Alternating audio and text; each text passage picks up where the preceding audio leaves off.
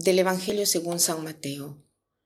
En aquel tiempo Jesús dijo a los sumos sacerdotes y a los ancianos del pueblo, Escuchad esta parábola. Había un propietario que plantó una viña, la rodeó con una cerca, cayó en ella un lagar, construyó una torre, la arrendó a unos labradores y se marchó lejos. Llegado el tiempo de los frutos, envió sus criados a los labradores para percibir los frutos que le correspondían. Pero los labradores, agarrando a los criados, apalearon a uno, mataron a otro y a otro lo apedrearon. Envió de nuevo a otros criados, más que la primera vez, e hicieron con ellos lo mismo. Por último les mandó a su hijo, diciéndose, tendrán respeto a mi hijo. Pero los labradores, al ver al hijo, se dijeron, Este es el heredero, venid, lo matamos y nos quedamos con su herencia. Y agarrándolo lo sacaron fuera de la viña y lo mataron.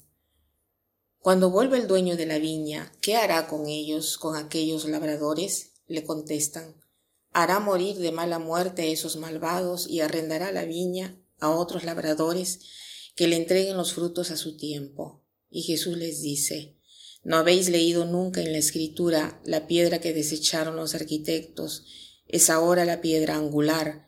Es el Señor quien lo ha hecho. ¿Ha sido un milagro patente?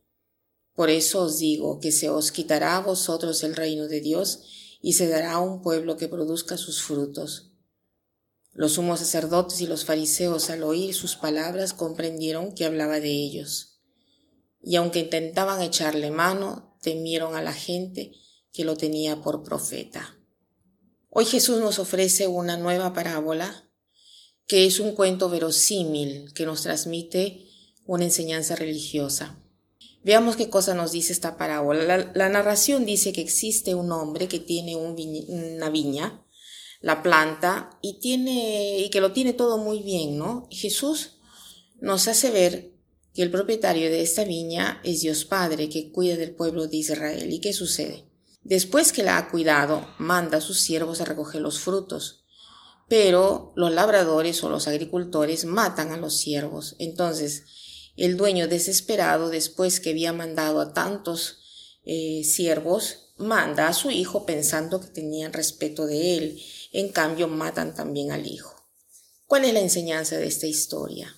Que Dios Padre, que ha cuidado de esta viña, que es el pueblo de Israel, ha confiado la viña a los escribas y fariseos, pero estos han matado al profeta y ahora quieren también matar a Jesús. Entonces, esta parábola gira, ¿no? Eh, en hacer reconocer a los escribas y fariseos que son ellos, estos hombres que matan al Hijo. Entonces Jesús pregunta, ¿qué cosa debe hacer Dios Padre a estos agricultores, o sea, a los escribas y fariseos?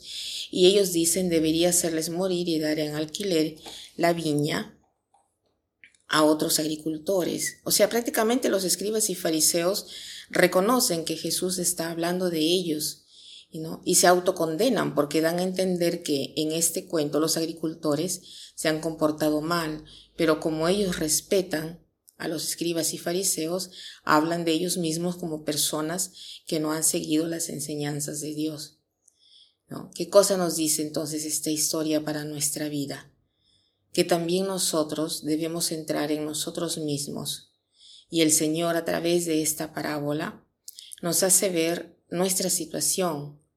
Al final no es Dios que nos condenará, sino que somos nosotros que al final de la vida veremos cómo nos ve Dios y si no nos sentimos dignos de permanecer en la casa del Señor, somos nosotros que no queremos ir.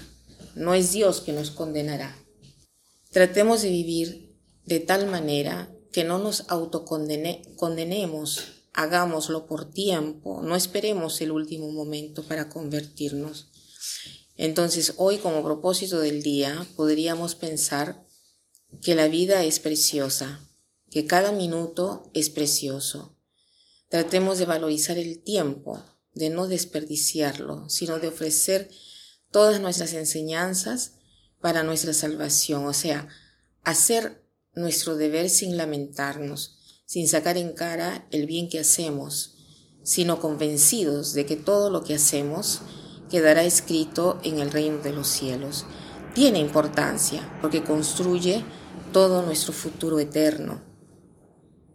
Y para terminar quiero citar una frase de Madre Teresa de Calcuta que dice así, no es tanto lo que hacemos, sino cuánto amor ponemos en hacerlo.